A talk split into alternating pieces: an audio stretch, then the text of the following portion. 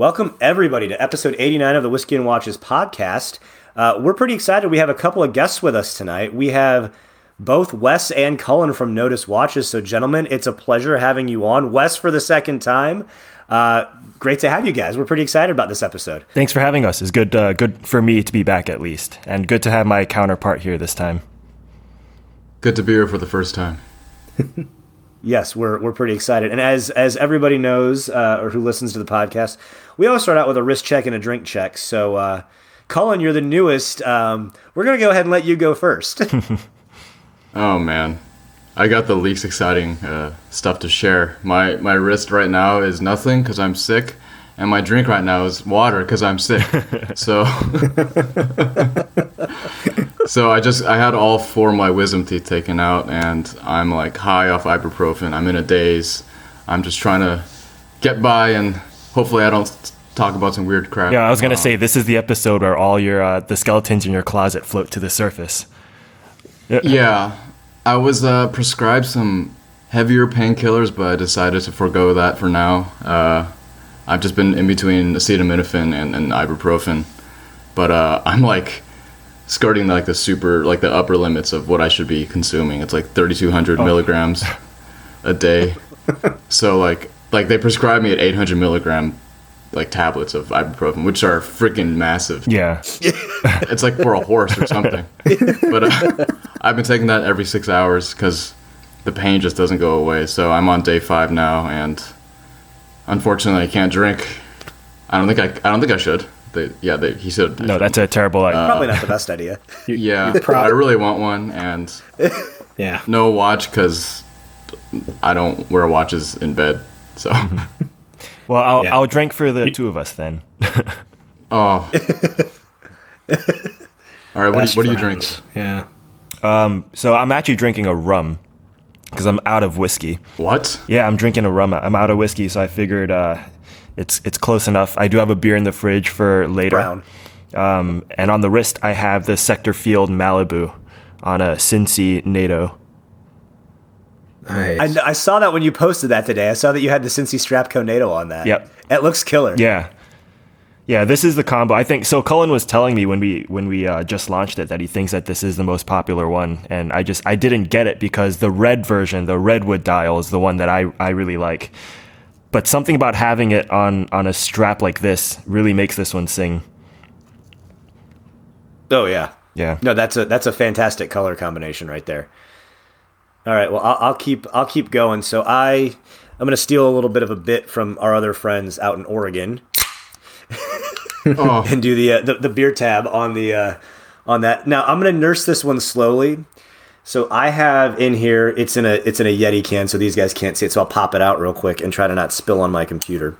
Um, one of the local breweries slash brew pubs here, Taft's Ale House, does a pumpkin pie ale with Frisch's, uh, oh. which is the local big boy chain here. And I like these types of beers. Like there's another brewery around here called Mad Tree that does a pumpkin, so a, a pumpkin ale. All those kinds t- types of beers around this time of year, I like them, but I can only have one just because the flavor. It's a good rich flavor, and it's not a beer that you're going to want to drink more than one mm-hmm. of because it just gets to be like this midway through the second one. You're like, oh, this is just getting really heavy just because of the the flavor profile of it. It's not it's not an, a light easy drinker. It's a good dessert beer sipper. So that's why I was mm-hmm. like, all right, I've got to I've got to behave tonight um, because we're getting closer and closer to the due date, as everybody on the podcast knows, and everybody who listens has probably heard me talk about ad nauseum. So uh, we, we, switched from uh, from whiskey to to one beer tonight. I figured that should be enough in case I get woken up in the middle of the night. And then on my wrist, I have.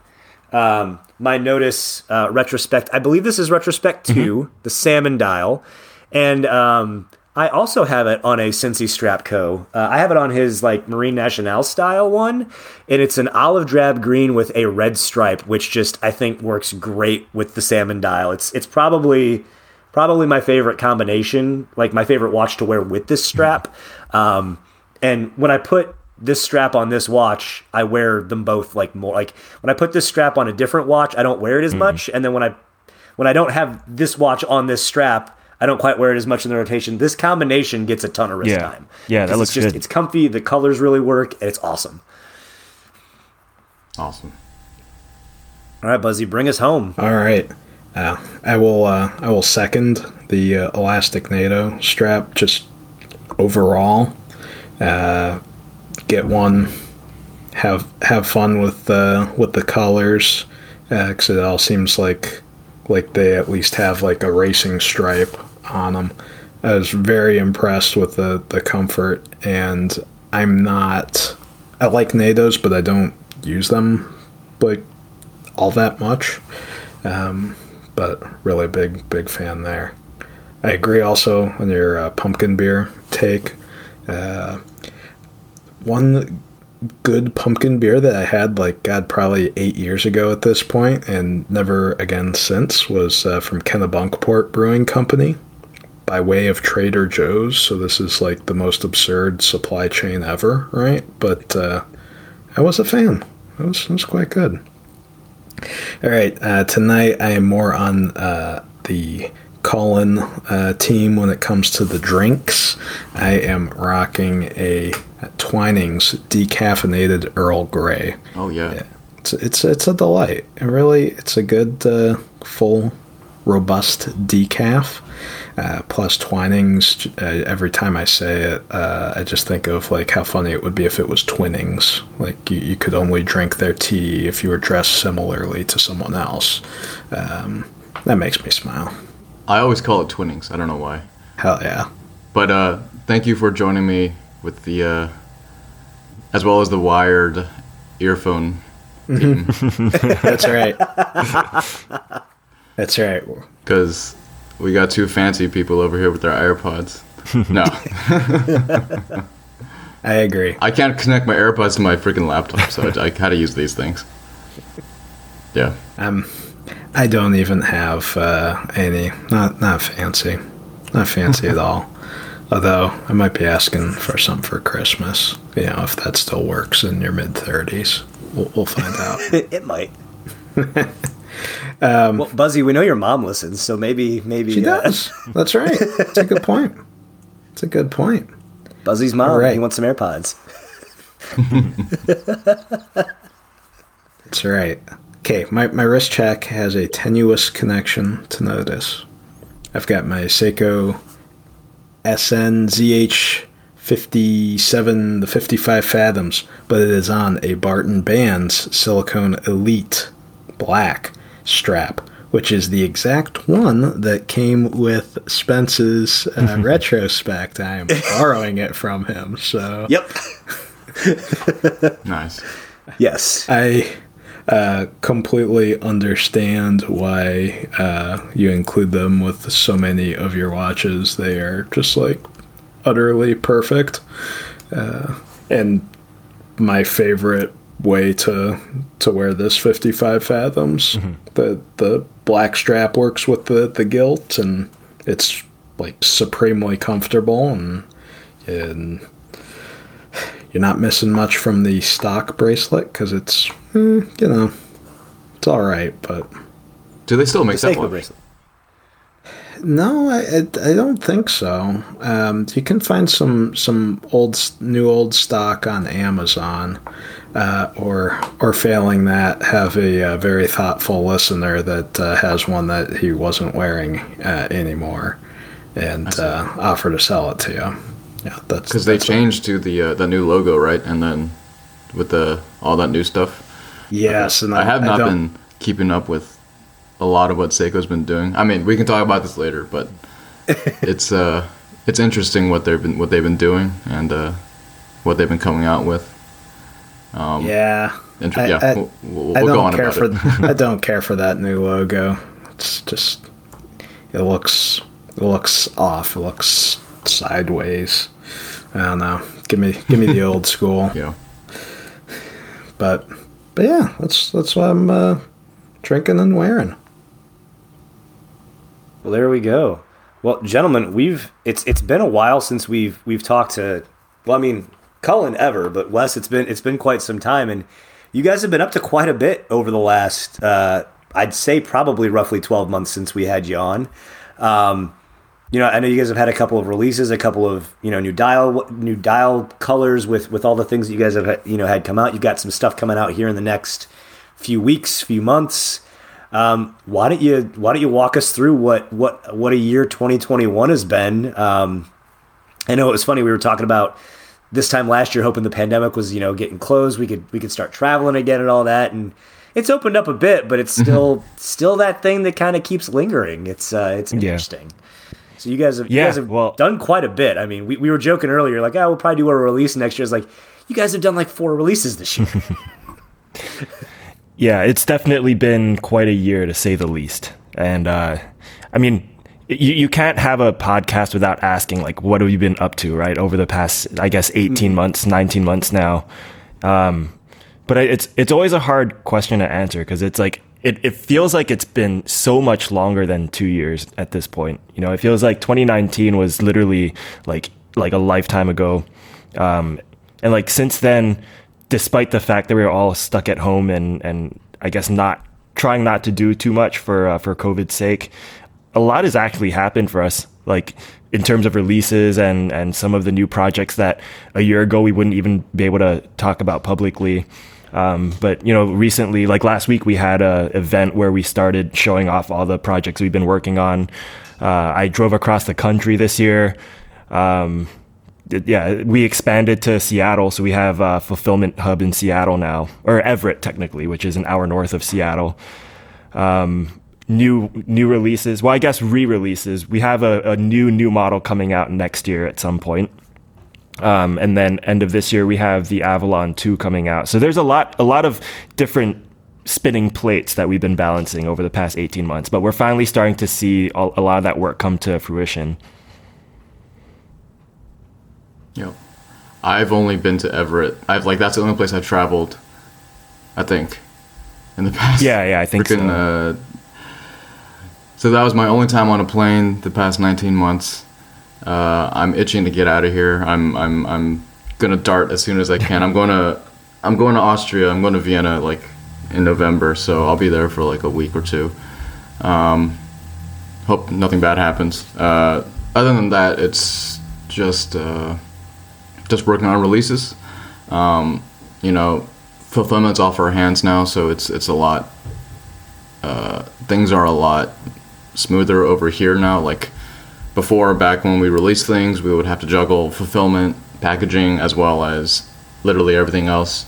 Um, but things are a lot smoother now. Um, like as we're talking, there are watches being shipped out without us, without us doing anything, which is um, which is a godsend. Yeah. So really good I can stuff. Attest, I don't see either of you stuffing boxes or envelopes right now. That's uh, so. we spend a lot less money on band aids for all the paper cuts, so that's definitely a blessing.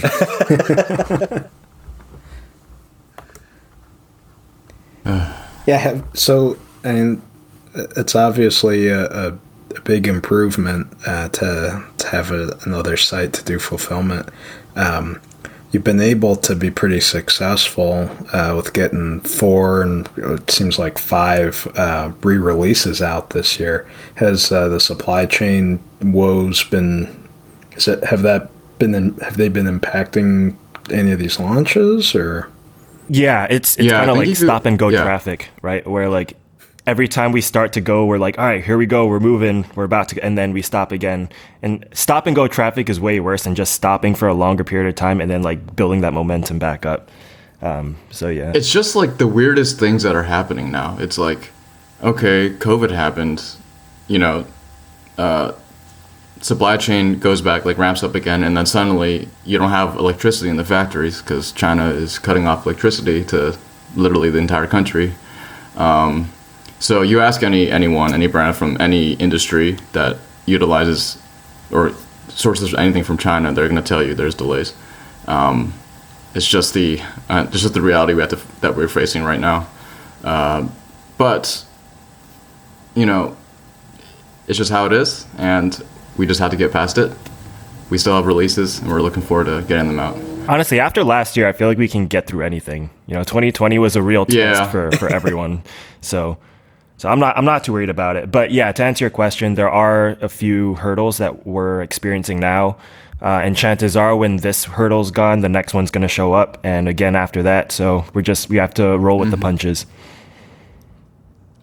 Yeah, and then that you know the Long Beach like uh, the uh, the The port. what you call it Yeah, the the Long Beach port. all the sh- all the ships backed up, and then it's gonna freaking last for years. Like the the effects of this, Yeah. Like it's it's insane. Yeah, so I, I live in Long Beach. I'm uh, right in downtown Long Beach right now, and the beach is like a five ten minute walk down that way. And from from the shoreline, you can see off into the distance all the ships. But like two three years ago, it used to be that there was only one ship out there on on average. There was one maybe two ships that you could see. But now that you can see ship off into the distance and like disappears beyond the horizon, which is absolutely insane. Um, but the the good part of that is that because I live here, I have a direct line of sight, and I can I know exactly when the supply chain eases up, and we can start rolling again once the ships disappear. the way you're making it sound, it's almost like so. When I used to live in Milwaukee, this is a while ago, and I would drive to South Bend because that's where my now wife lived at the time. I would, depending on the time of day, when I would drive through Chicago, I drive past O'Hare on the freeway, and if you look and you know that all the planes land a certain way, you could see them kind of stacked up. But airplanes land a lot quicker than ships come into port. So what you're describing sounds insane that there are that many ships just completely backed up. Uh, they don't move fast. no, on, on last Like- count, I like think air they traffic said, does. Yeah, I think they said there are about 89 ships out there, and typically the average is one. So you can you can see now why Biden signed the order for for the uh, both LA and Long Beach port to do 24 hour shifts. Because if they don't do that, it, it's gonna it, literally it's gonna take years for us to get some of that stuff. And you know, a lot of the stuff I just on wonder there is what organic. crap is in there. Oh, Right? really? Yeah. It's organic stuff? Not not all, but there there's definitely some organic stuff. Or I don't know if organic's the right wo- uh, word, but like wood things things like wood that has Yeah. a long shelf life, but can't necessarily be sitting out on the water for that long. Yes. Yeah, That's wild. yeah. Obviously, there's they're Yeah. smuggling drugs through there too. I think that's probably the the bulk of what's taking up all the space, stuffed in like the teddy bears and all that. You watch too many movies, man.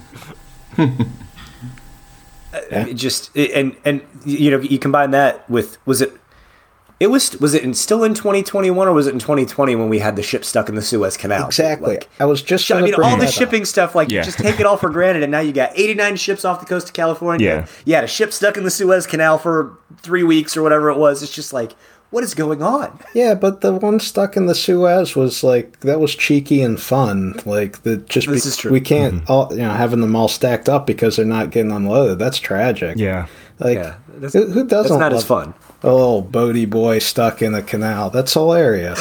yeah. I was actually like kind of sad when it got got unplugged, and then then I was kind of pumped that some another one got stuck, but it, it got free real quick. The the image that is always going to be burned into my head is that one excavator near this massive Yeah. ship. Yeah. Like, this guy's got it. He's Yeah. got it. so, I mean, that's it's good to hear you guys are are kind of you guys have you guys have navigated the supply chain issues. You know, I know, I know Cullen is still assembling everything that you guys uh, that you guys make, which is um, very impressive, Cullen. I have to say, I'm, I'm very impressed that you assemble that many watches uh, on a daily basis. It's it's pretty impressive. Um, so, uh, you know, you, you, talked to us you talked to us about some of the some of the releases. Right now, you're in the middle of the sector release. So the sector field just dropped, and I think that's in three, Yep, four, three colors. It's three or four, three colors. Okay, and then there was another one that came out. Is is there? I'm trying to remember. There's like the smooth dial one. Is that the Sure, pilot? sure. So I, I can walk you through it. We uh, Okay, walk us through the sector. Sure. Yeah. So the sector family is um, like the, the the idea behind the whole sector family is that it's supposed to be a, a display of, of versatility. We, we wanted to at, at the time when it first came out, we only really had dive style watches.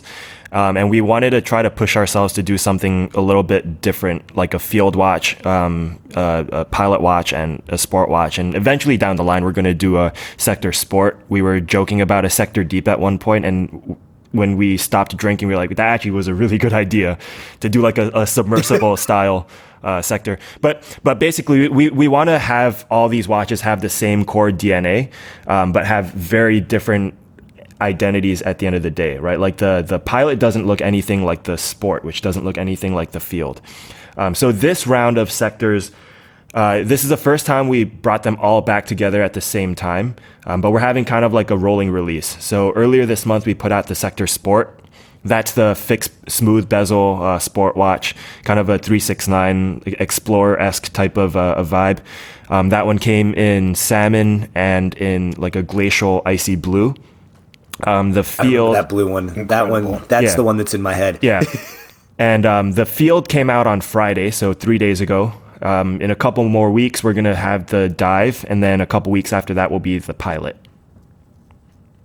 And and what the field? 4:30 date done right. Bravo. That that was date, the the 4:30 date date is a is a funny funny characteristic of the watch because when we first put it out, I think the the first run we did no date. So we get all the emails and the comments saying if only it had a date, I would buy it. So then we we put it out again, but with the 4:30 date that we pulled from the sector sport, right? 4:30 date, but with the the realigned number. And then all the mm-hmm. emails and the DMs and the comments come in and say, "Why'd you put a date at 4:30?"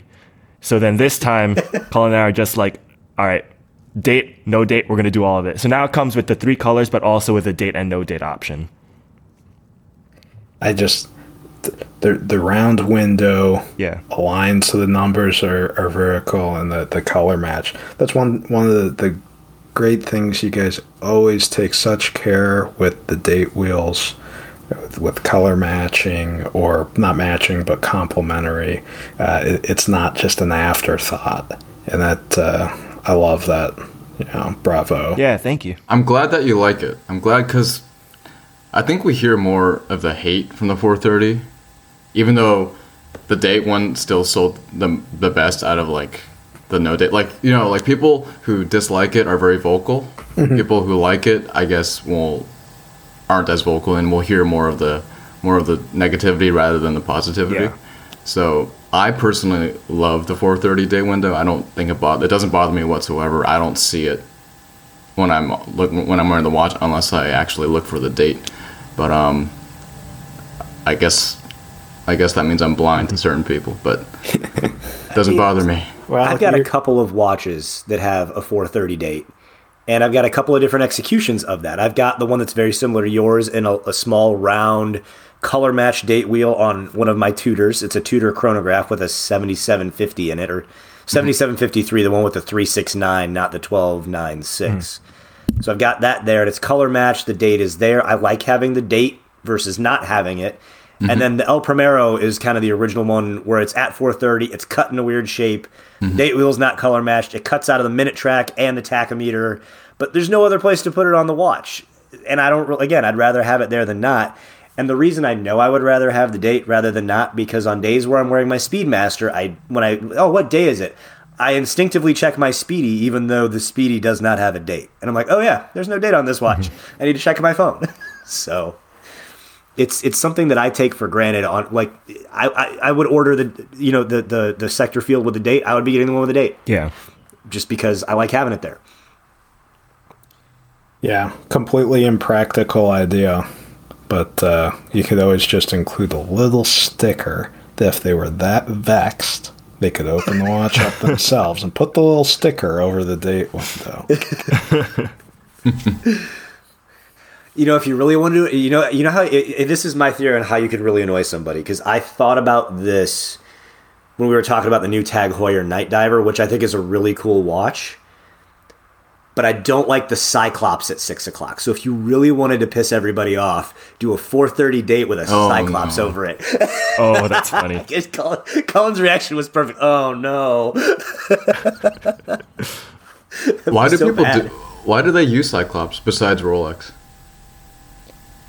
yeah, I've got zero clue why you would put it at the six o'clock like that. I mean, Yeah, the six o'clock one blows my mind. I have it on an Alpinist at at three o'clock, and it's fine. I mean, that's traditionally where you're used to seeing it is at the date at 3 Mm-hmm. But at six o'clock, I'm like, oh, that looks goofy. Yeah. So yeah, if you really if you really wanted to up the hate mail, you could put a Cyclops over a date at four thirty, and you'd probably be the first uh, to do that. I don't know that anybody would copy you. Um, Okay, we would done. we would all like But- if you ever did a. But do- when do we do render. it, we're we're gonna direct them in all of our posts, all of our marketing. If you have a problem with this, this is the watch whiskey and watches podcast email. This is where you go. yeah, yeah. This is why it's You there. should do a render. Yeah. Do, do a render or send it. You know what you do is you send it out. You send it with a blade to hack it off. Because I've hmm. se- I've seen people take the. Now hmm? I could see doing it to a Seiko. I could see doing it to a lot of watches. I've seen people do it to a Submariner. And I'm like, man, that's a risky move with Yeah. a almost ten thousand dollar watch. Taking a razor blade to the crystal. Yeah. like that's that is not my jam. Um, but yeah, no, the I, the 430 date is just fine. Like like we said, you guys you guys do a really good job with the date wheels, all the details. You guys have such an eye for that. I mean, we kind of joked. Um, we did an episode with Brodinkee a few weeks ago, and Buzzy's Buzzy's thing that was grinding his gears was um, we compared we compared Lumon watches to punters on football teams because you know if if you have a good punter, everybody knows, hey, this is a great punter. So if you got great loom, it's awesome. If you have a noticeably bad punter or noticeably bad loom, everybody knows. You can get away with a league average punter or with like just kind of average loom. Hmm.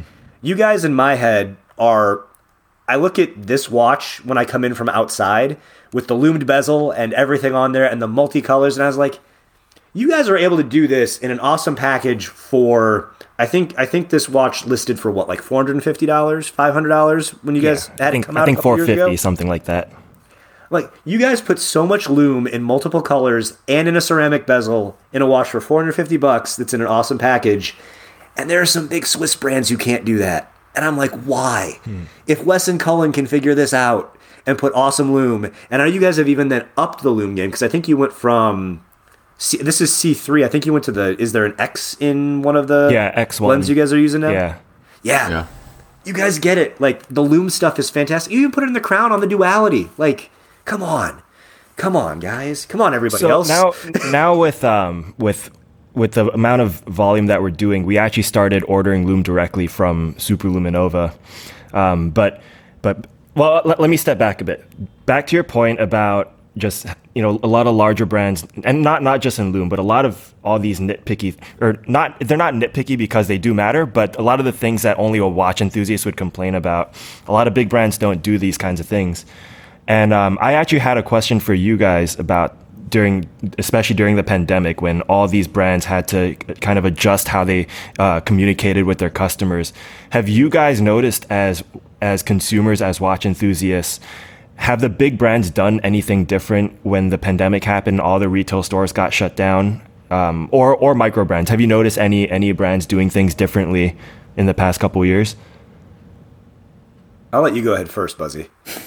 Yeah, that's a that's a good uh, that's a good question, and I think to a certain extent, whether I'm noticing anything different, like I'm I'm not the demo that's that's driving most of the volume because us enthusiasts, I mean, obviously we do buy watches, but still, like the we're the we're a very small part of like the overall spend, if you will, uh, of in, in watches. I mean, most customers are casuals.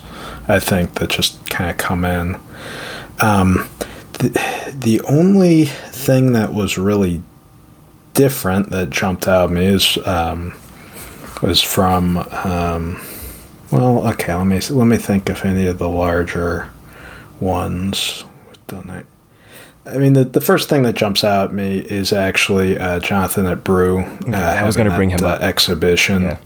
uh, and that's um, and it's funny because really that's kind of like a, a celebratory, Mm-hmm. you know, we're we're done with this this nonsense uh, sort of thing.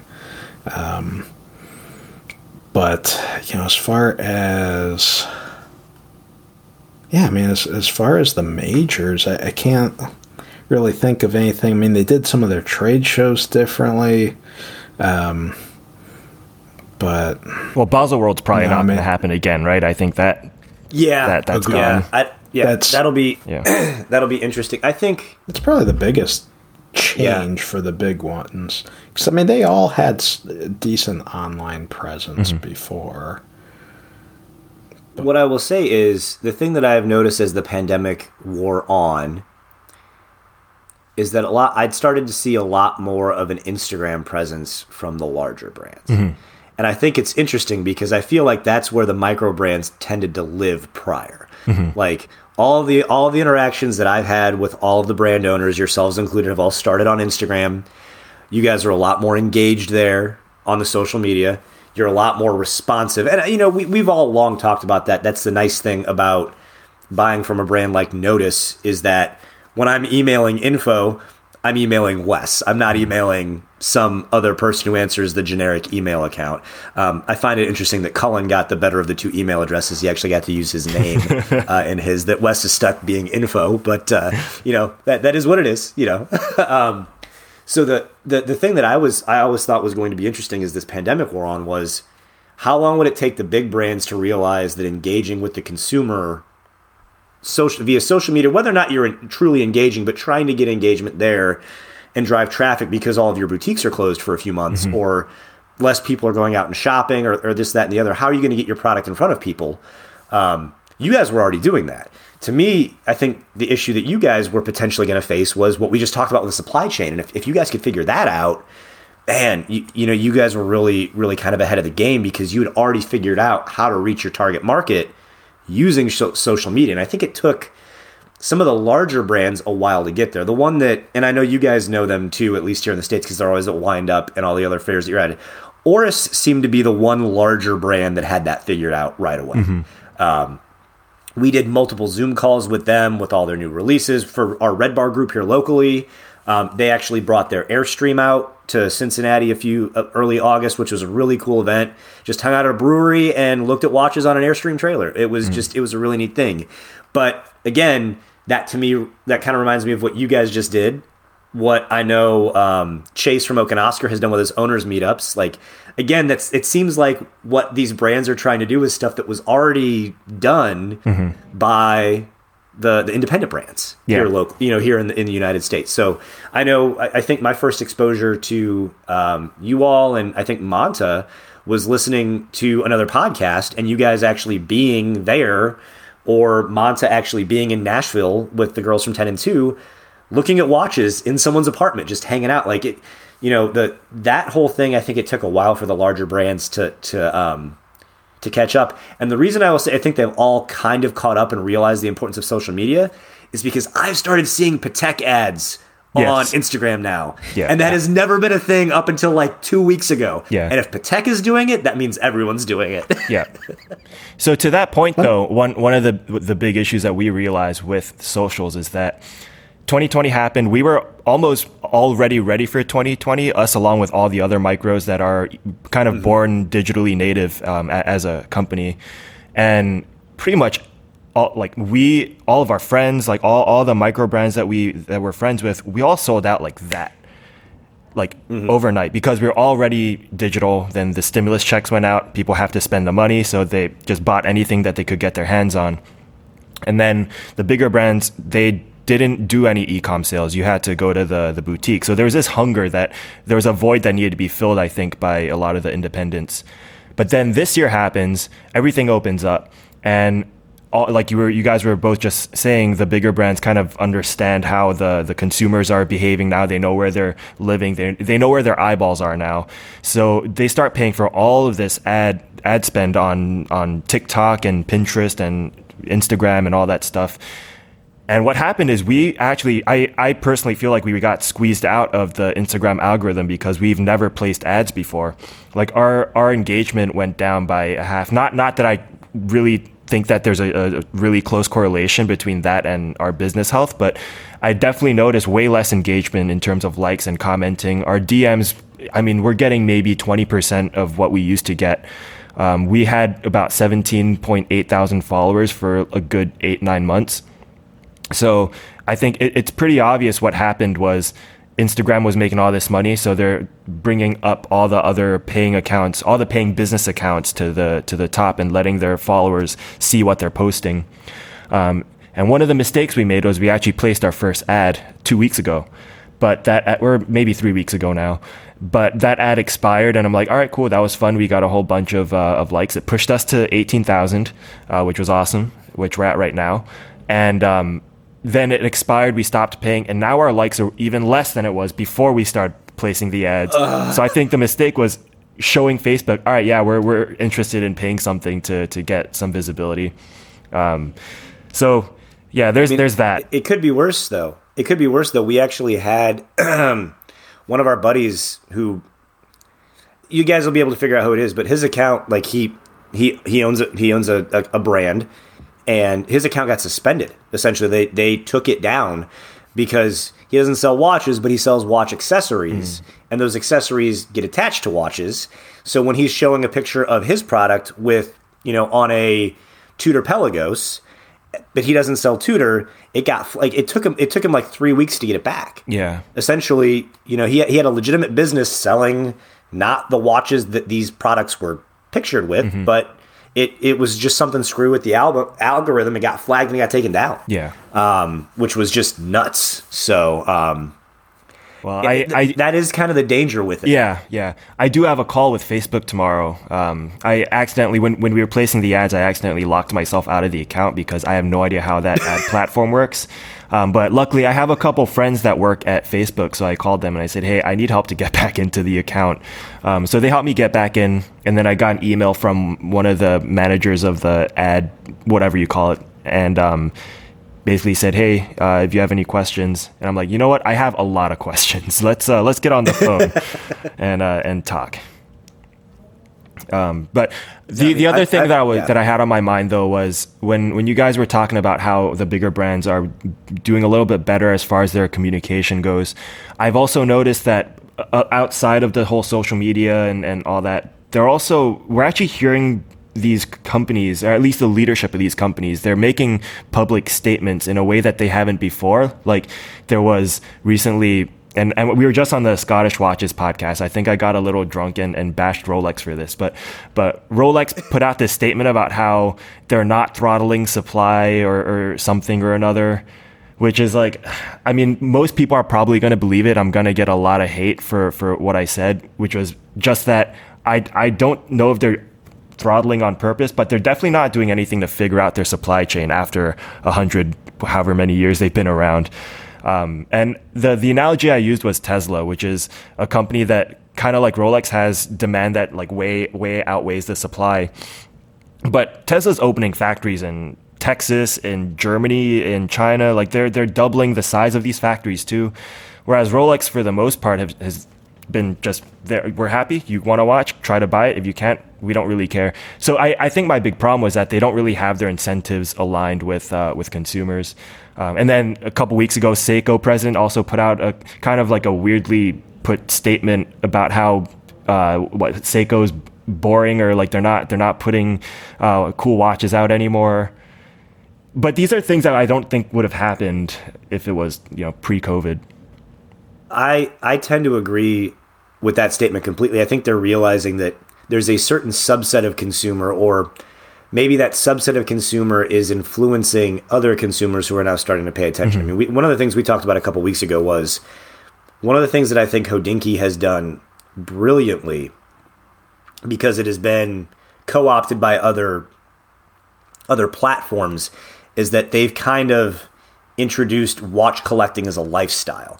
And that was one of the things that was the big gripe for me is it's this used to be a cool hobby that all of us nerds who I mean I know you guys got into it with the Seiko mod scene, which is you know that is that is a niche of a niche of people who like Seikos and also like to mod Seikos and it, it you know all of that kind of stuff. But it's like Hodinkee has found a way to monetize this by saying, "Hey, this is a cool thing that you can do, especially if you like these expensive things and have a lot of disposable income." And they pitch it as a lifestyle. And I don't fault them for that because that's how they've made money off of this. Like understanding, you know, what makes all of these things tick. It's a fascinating hobby, but it wasn't what it has become because it wasn't ever pitched as a lifestyle. It was pitched as a, you know, a collector's, you know, like niche hobby. Um, and I think that is that's creating some of the weird dynamics we're seeing. I think that's creating some of, like you said, some of the public communication that is happening from these from these larger brands.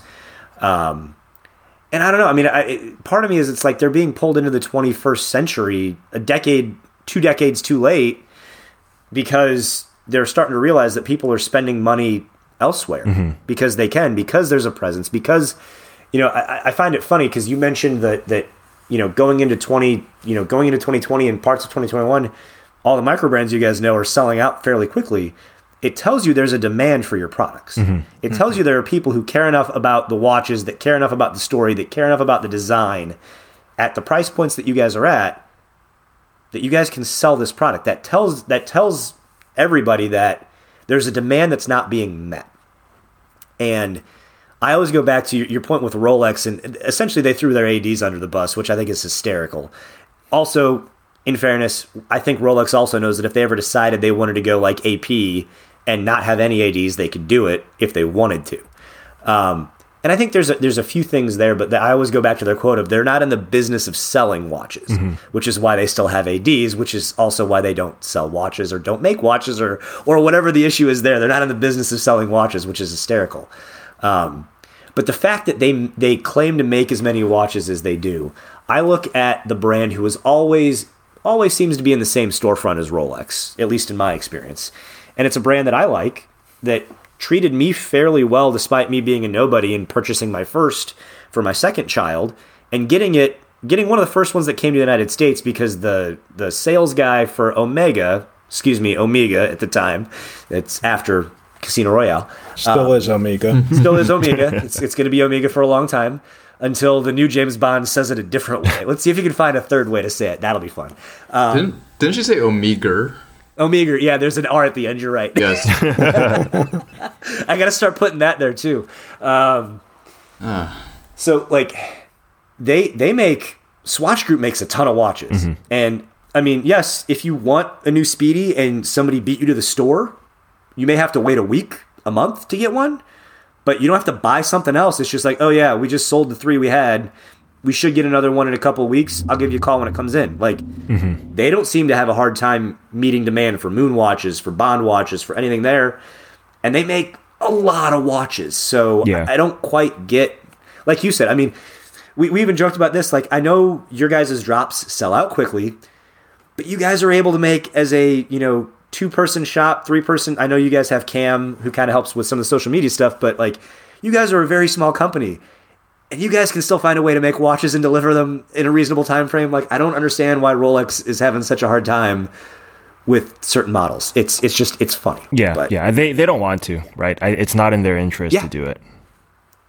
The other thing that I will say, and I, I think you guys again we're kind of the first to start doing this. I know that that you, I think over the summer you did a road trip. You mentioned driving mm-hmm. across the country because I saw you hang out with Justin and yep. Mike in Monta in St. Louis. Yep. I know you said you passed through Cincy. Yep. Um, I know uh, um, Steve was out recently from Raven was out hanging out with you guys in California, um, which is cool. So the interesting thing there is you guys have you guys started doing that, you know, right as some of the travel restrictions kind of left left like kind of picked up, mm-hmm. which which was good. We've started to see some of the larger brands now send their reps out. Like we said, Oris was out. I was just at an event with Grand Seiko. Hamilton was out recently. It seems again like it's six to twelve months behind, but mm-hmm. they're they're sending people out again. It's just like it seems like if there's going to be a trend that the bigger brands are going to do, whether they were going to do it prior, you guys always seem to be the first movers, which is kind of awesome. I kind of love that. Yeah, I'm it's actually well, funny. Just just back to the uh, the events. I mean, we we miss doing that so much. Um, like before the pandemic, we did this thing called Nodus Tours, and uh, we had the entire 2020 planned out. We were going to do the South. We were going to go down to Nashville and, and a couple other cities to hang out with um, the 10 and 2 podcast and do like a meetup there. We are going to do our annual Toronto, New York, Ottawa trip, and we are going to add Montreal. Uh, we are going to finally do the Pacific North- Northwest and Victoria, Vancouver. So we, we had plans to do all this. Um, and I actually did. I went to um, to Europe. This is in February, so literally right up to the the wire of, of COVID in February and in March. I did Europe and I did Asia, and um, ton of fun. And as soon as everything shut down, it was like, well, there go all the plans for the year.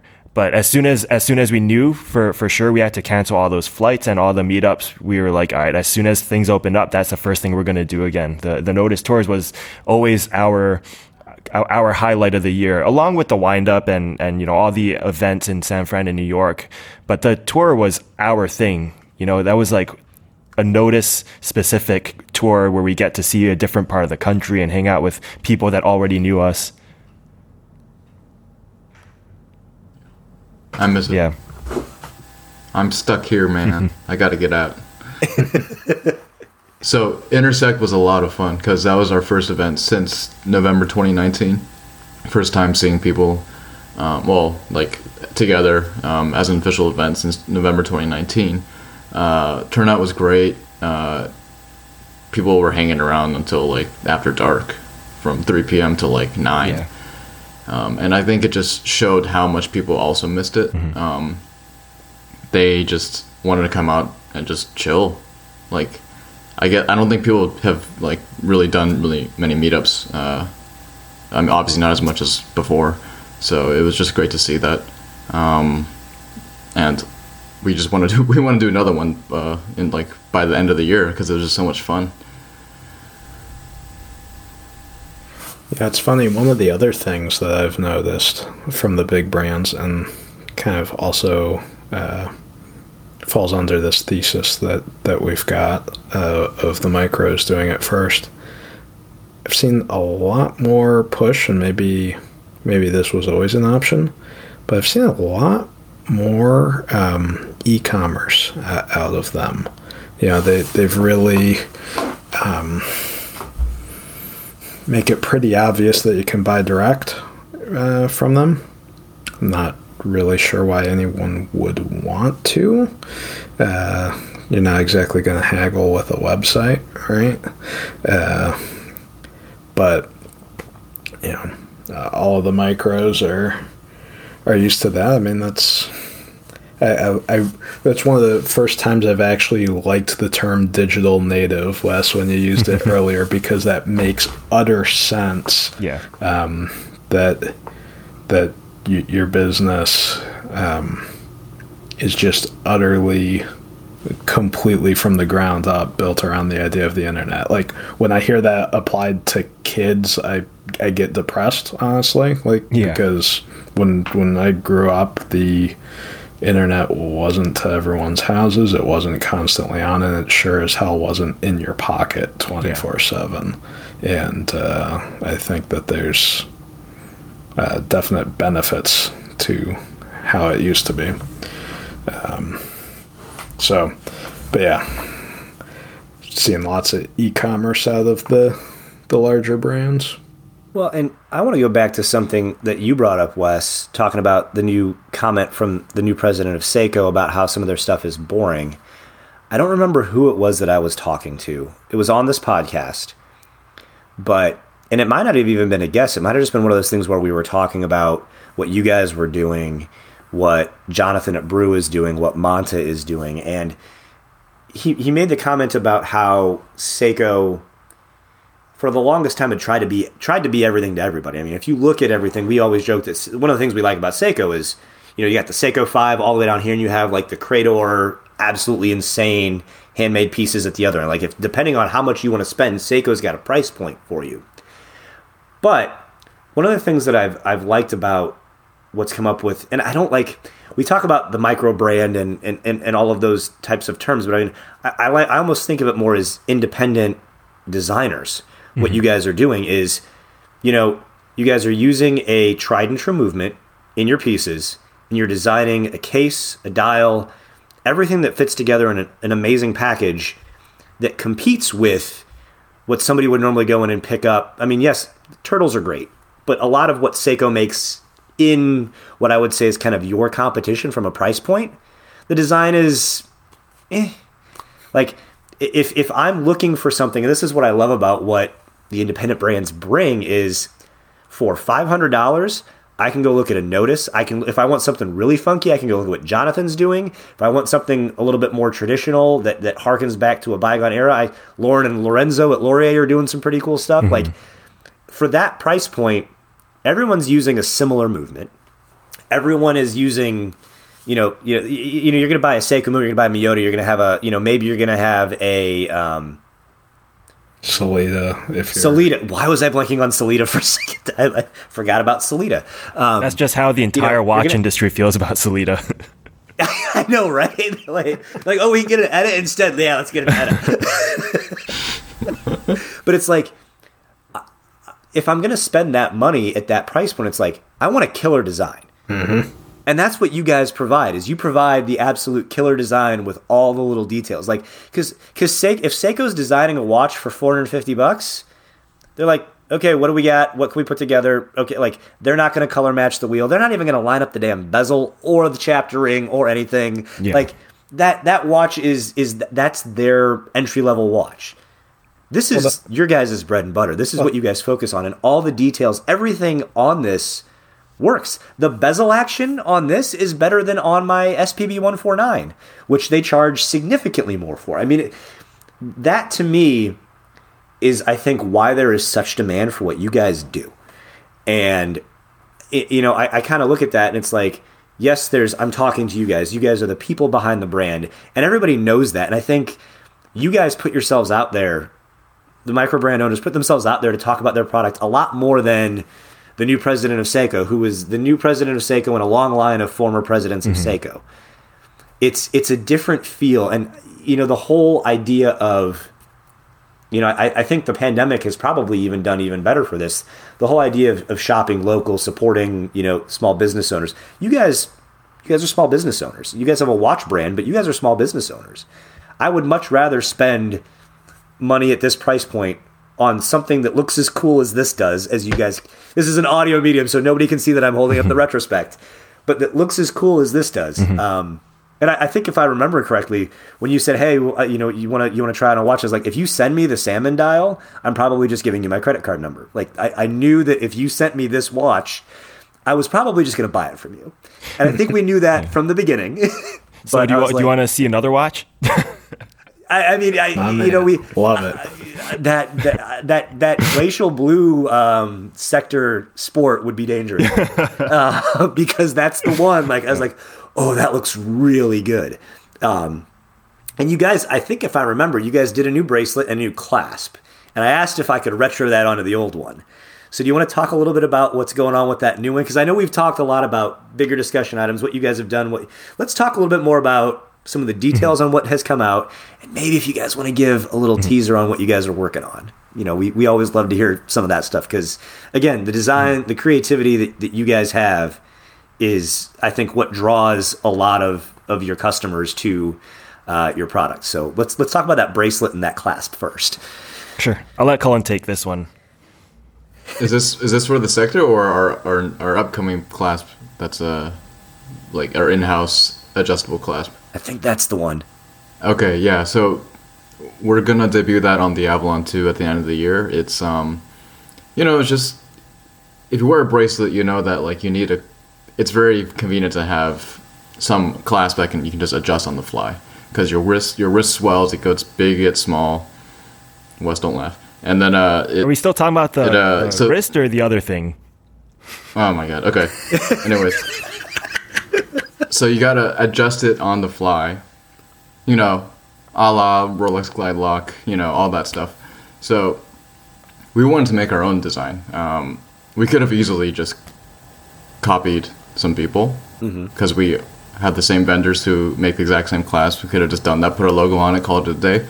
But uh, we that didn't sit right with us, so we just we actually had a mechanical engineer friend help us design um, a clasp from the ground up.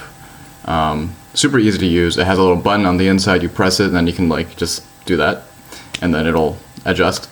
Uh, we're we have a prototype of it, and then we're gonna have the final version ready by end of the year. So it's really exciting for us. The first thing, the first real clasp we've we've uh, made um, with the uh, adjustable feature. No more micro adjust. You just got that, that little glide thingy. It's it's gonna be really really really really cool. I think it's Sounds worth noting awesome. that um, that we're we're debuting it on the Avalon 2 because the Avalon. I mean, now th- this is years ago, right? Um, 2018 when we put the Avalon out for the first time. That was I mean, not a lot of people know this, but the Avalon, when it first came out, was our make or break moment. Like the bank account was running dry. We weren't really sure how, how well this was going to go. I mean, it's a it's a cushion case diver, which we all love, right? Watch people love it, especially Seiko fans. But it, it is it is it's kind of a weird watch in, in, in the sense that it looks funny. Like cushion cases just look fun. They don't look like a watch when you think of a traditional watch, right? So it luckily went pretty well. So that we, I guess, made it past that that big point. Um, and for us, the Avalon 2 is the next. I guess it marks the next chapter for us where we're, we want to be taken more seriously as a brand. We want to show that we aren't just making a design in Photoshop and sending a 2D drawing to the engineer, say, make this, do whatever you want, but make, make it like, you know, do this. We're a lot more involved now in, in the entire supply chain. Um, we, and I think we talked about this on the last show um, but we don't work with OEMs for this reason because with OEMs we don't have the flexibility to do a in-house design uh, clasp because a clasp is so much harder to make than a watch. Uh, the the tolerances have to be a lot tighter. Um, the finishing needs to be a lot finer. Everything about a clasp is just way harder than it is to make a watch. Um, and it's partially because manufacturers don't really do that. You know, they have the same three or four designs and they just rehash it over and over again for all the brands that want to use that clasp. Um, so for us, all the work we put in uh, the first three years of Nodus is building out that supply chain and, and, you know knowing the the people that make all these components enabled us to build our own clasp um, and experiment with it too, right? Like we this we probably had like three or four prototypes at this point um, always had like small issues here and there. Um, we're, we're finally close to having it done, but none. This entire process would have been either impossible or just so difficult to do and time consuming and money consuming that it would have would not have been feasible for a, a micro brand to do something like this. Yeah, That's we wanted. We had. I'm telling you, we could have copied that one that one damn clasp that is gonna pop up everywhere now. Yeah. I think Chris Ward designed it, but now it's being used by uh, other by brands. everyone. Yeah, I mean it's a good class. We know. could, yeah, It is. we were literally showed by the by the factory. Use this. We're like, I know that clasp. I don't want to copy them, Yeah. so let's just try something else. yeah. So the Avalon 2 kind of marks the next chapter for us. It uh, it closed that first really difficult chapter of Nodus, like getting the brand out there at least to the enthusiasts, making sure they knew who we were. I think second chapter was really us releasing all the designs that we that we dreamt of releasing, the Contrail duality, and, and rehashing the design a few times so that it gets closer and closer to what we envisioned in our heads. And I think Avalon 2 onwards, it's I mean, who knows what the next chapter will be, but hopefully it's breaking out of this mold and, and I, I think convincing people that we're not just designing something in Photoshop or Illustrator and sending it to a factory. I think we, we want people to know that we're a lot more involved now. well, yeah, and that's that's a fantastic way to do it, and I, I would argue that that is the. I, I, mean, I would say that's the important, the most important way uh, to do it because um, that's a touch point every single time you put the put your watch on or take your watch off. Um, good clasp makes makes a world of difference. I, I really um, believe that the tool list that just it it adds a it just improves your life so much uh, as a watch wearer. It, it's really hard to understate that. And even when it's not pulled off perfectly, right? Like I the the the Doxa 300T clasp, it's not perfect. Um, my my biggest gripe is there, there's some some sharp corners, some sharp edges, right? It's really more of a, a, a finish than than a design issue. Um, but you know, e- even with that, I I adore uh, having that. So, you know, movements. I think that some people wax poetic about them, but like nobody really cares. Cer- you know, certainly not unless you're spending five figures. Like I, I would, I would posit that. So, yeah, I, investing in developing and taking some risk there with the class. That you know, that's that's fantastic because we know that it, it's going to be a flamethrower with the loom um, because we, we can see the uh, the oil tanker full of super luminova waiting to land in uh, Long Beach uh, just to support the launch. That's there's one tanker out there that's just all loom for Nodus. yeah, exactly. They well, they were a little sloppy when they filled it up, so you can see it at night pretty It glows good. it's a whole thing, you know. But yeah, uh, that's that's excellent news. Yeah, I mean, Buzz, Buzzy has always been the one who has said, "You you at least touch your your watch clasp at least twice a day. You, know, you're- you put it on, you take it off. It's the one thing that you touch. Yeah. constantly. Um, so yeah, and, and what's the one thing we always complain about with Seikos at, at a certain price point? Like it's their clasp. Like it's the one thing we always joke about. It's a Seiko. Now the funny thing that I have learned too, like it, you mentioned that that point about you know having to design this and and you know that that these these factories want you to use what they have. Our buddy Rick, who owns Cincinnati Watch Co., when he was designing, I, I, it, and oddly, it's one of his more popular watches. It's his um, quartz Captain that he's got in a bunch of different colors, super thin, and he actually wanted the factory to make like an old fashioned like 60s or 70s really thin stamped clasp and he's like, they couldn't do it. He's like, they kept sending me these things and they were super thick. And I was like, he's like, can't you make, oddly enough, he's like, can't you make a shitty clasp like you used to like 30 years ago? He goes, I no, I, this is a very thin watch on a thin bracelet. I want it to feel vintage. He goes, you need to make this worse. and he couldn't get him to do it. that was his one gripe was he's like, I want them to make this really thin stamped clasp and they don't know how.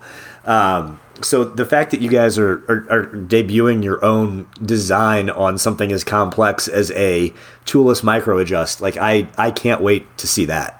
Um, just because it's it's one of those things. Again, it's it's that it's that touch that you get when you see people who know what they're doing and know like how to lay out the design. This the fact that you guys like this is what makes sense. This is what people want. This is something I want to spend time designing. Just kind of speaks volumes to the care you're putting in the products, um, and that doesn't go unnoticed, especially in yeah, especially amongst people who are willing enough to try to have a podcast about this topic.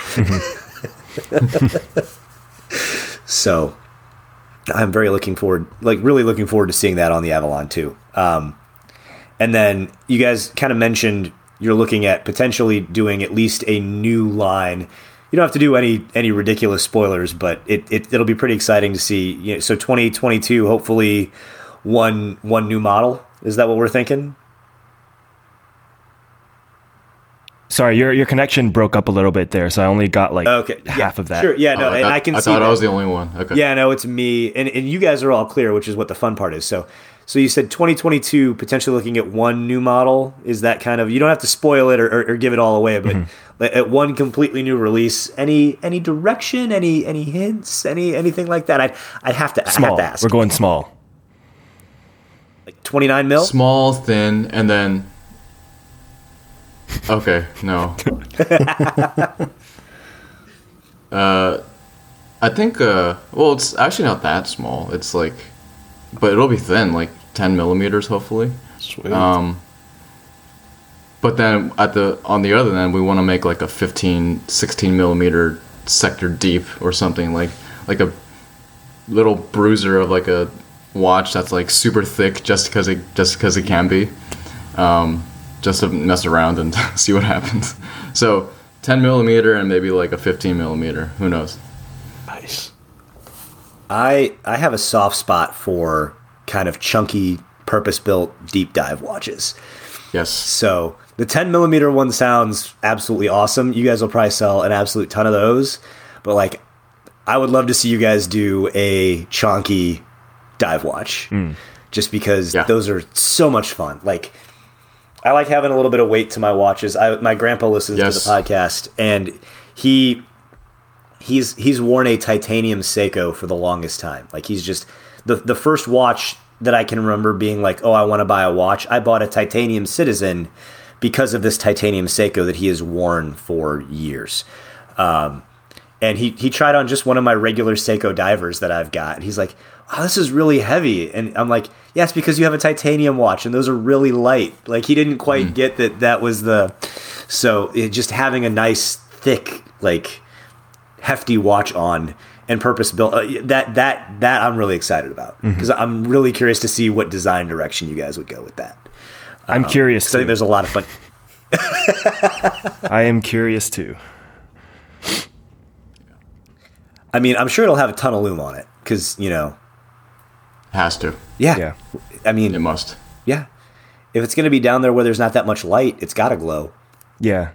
Well, that's what makes me nervous about doing like a non-sport watch, like a dress watch, right? It's like, do we put lume? Do we put a bit of lume? Do we not put any lume? It's like, wh- which direction do we go with the dress? Because I feel like we've been talking about doing a dress watch for at least a couple years now, but and and we've tried to design it too. Like we have a bunch of renders and a bunch of ideas floating around, but nothing that makes us feel compelled to to want to wear it. So it's uh, back to to I don't know. I don't even know what stage we're at with that right now. We might just restart. I mean, I don't know about you, Buzzy. I like the idea of a dress watch, but given the way things have shifted, like I, I struggle to think of situa like I can think of certain situations where I'd, I'd throw it on, but like to me, and part of it is just where I where we live now. Cincinnati is humid like nine months out of the year, mm. and I just it be like leather straps don't like they just don't appeal to me right now. Like they're just starting to, and there's I have an Oris that that I absolutely love the leather strap, and I don't wear it as much in the summer. I like the NATO that they came that it came with too, but like I don't wear it as much in the summer because I like it on the leather, and like I am not wearing leather in Cincinnati in July. It's just like mm-hmm. that leather's not going to last. Like I made that mistake one time when I first got into the hobby, not switching out the strap on one of my Tudors, and I wore it on a walk, just like a 20 minute walk outside. And I came back and I'm like, what's that smell? And it was my watch. Like I had sweat so much that the suede backing on the leather just got like really gross um, from one walk. One walk, literally 20 minutes outside in Cincinnati in July, did it. So, like, I, I, I don't know. I mean, I feel like you guys could you could you could probably pull off a dress watch, and I think, I think you guys just knowing you two, I'd throw some lume on there, but I don't know how like it'd be a creative way to do it. Like like on this one, the lume around the date window. I still can't see the date when it's lit up, but it's there and I love it. like it's it's it'd be a little touch like that. You'd be like I feel like if you guys did Lume on a dress watch, it wouldn't necessarily be functional Lume. it'd just be Lume for Lume's sake, mm-hmm, which would be cool. Mm-hmm. Okay. I tell you what, I'm a I'm a big fan. Uh, obviously, it doesn't work on, on my Tudor because it's too old. But I'm a big fan of the look of uh, metal markers and then just little lume pips. Uh, and then I also, uh, my Breitling Colt Super Quartz Chrono. Um, geez, I should like add some other qualifiers to that because that was like a super long watch name.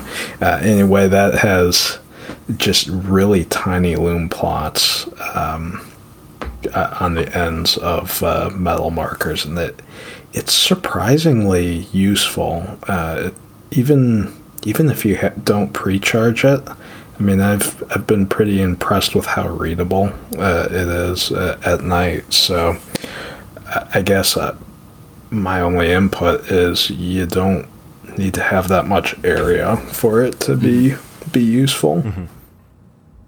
Yeah, my Grand Seiko is the same way. It has the metal markers, and then you got the little tiny lume like squares at the end, yeah.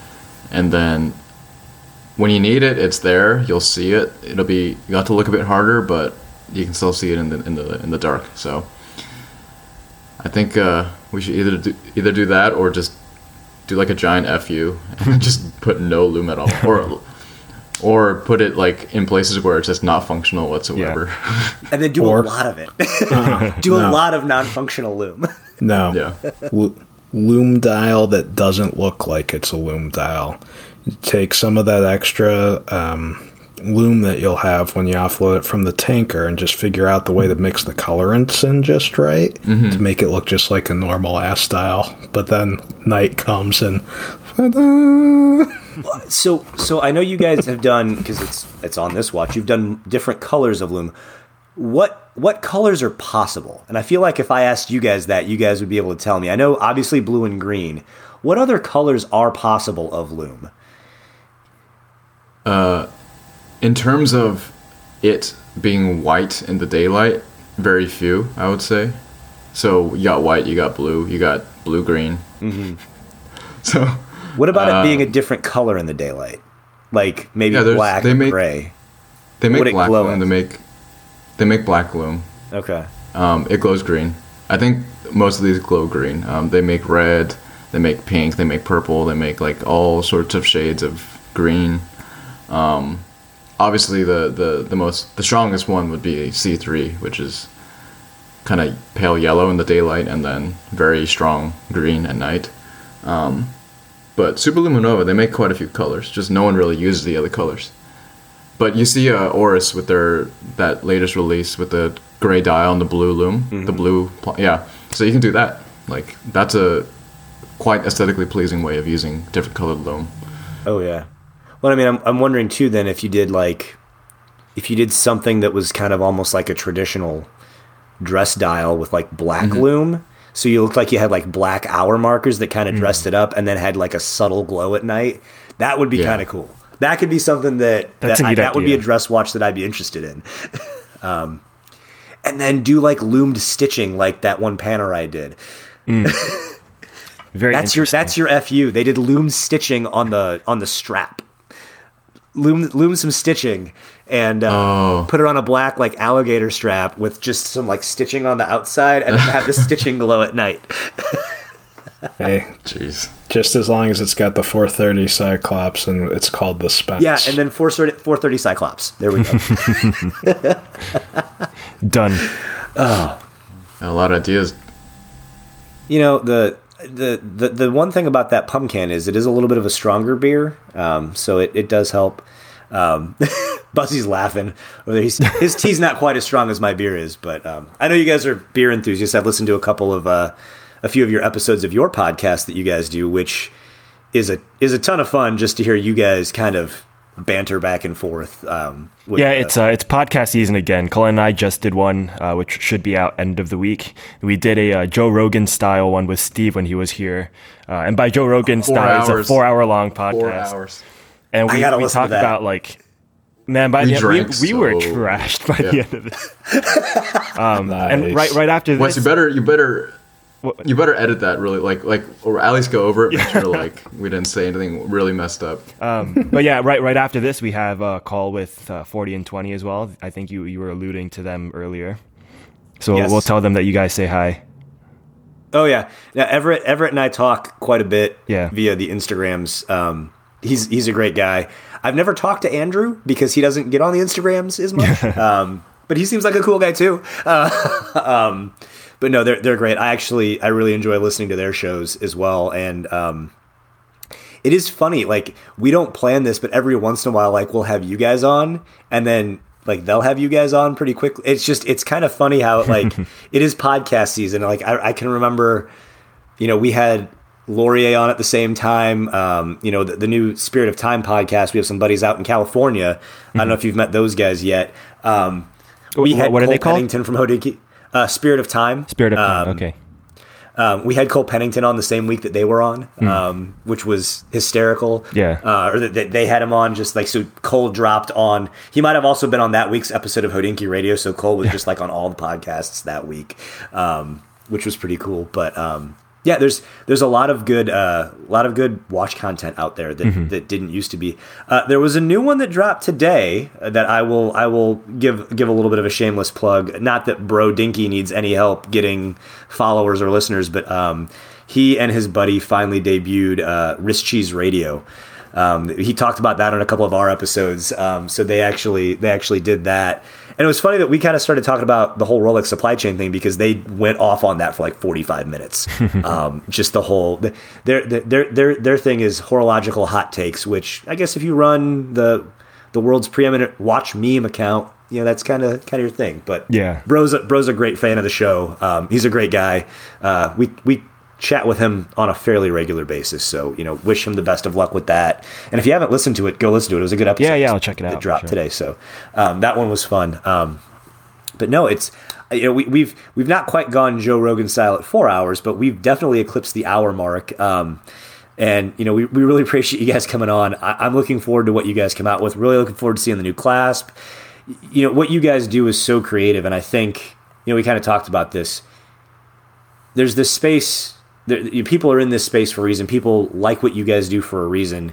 The amount of care, the amount of detail, the eye to detail that you guys have in in at least you know my experience with the retrospect has been amazing, and you know I wish you guys the best of luck. Really excited to see what you guys come out with, um, and we just really really appreciate you guys coming out and and hanging out. You know maybe next time we'll be able to have Cullen drink a little bit more. Um, you know.